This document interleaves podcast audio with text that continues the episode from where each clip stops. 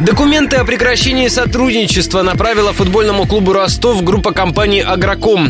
Генеральный спонсор обвинил команду в неисполнении обязательств. Футболисты играли в Лиге чемпионов без логотипа холдинга на майках. Дополнительным поводом для расторжения договора стали постоянные финансовые проблемы клуба, пояснила радио Ростова представитель компании «Агроком» Татьяна Гордина. Компания на протяжении длительного времени оказывала футбольному клубу помощь, как финансовую, так и помощь с точки зрения консультации консультации, такую партнерскую. Проблемы в клубе увеличиваются. И особенно это касается финансовой дисциплины. И потому как в компании работает не одна тысяча человек, а около 20 тысяч человек, компания не может и не хочет нести ответственность за то, что сейчас происходит в клубе. Отношения Ивана Савиди с главной футбольной командой Донской столицы начались в 2002 году. Тогда табачный магнат стал президентом клуба.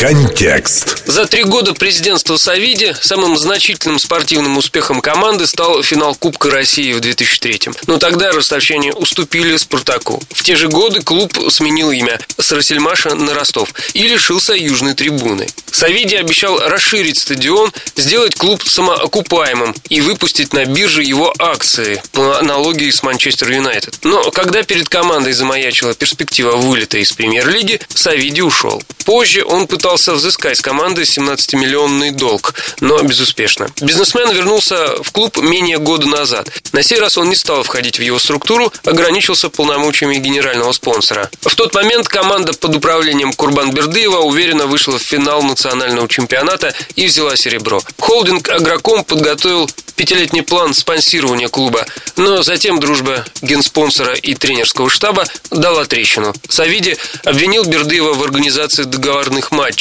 а затем припомнил несоблюдение условий спонсорского контракта. Теперь руководству команды предстоит искать новый источник финансирования. Это при том, что Ростову по-прежнему оказывают поддержку Русский национальный банк и компании ТНС Энерго и Омнитрейд. Напомню, сегодня футбольный клуб играет матч с Атлетико в рамках Лиги чемпионов на стадионе Олимп-2.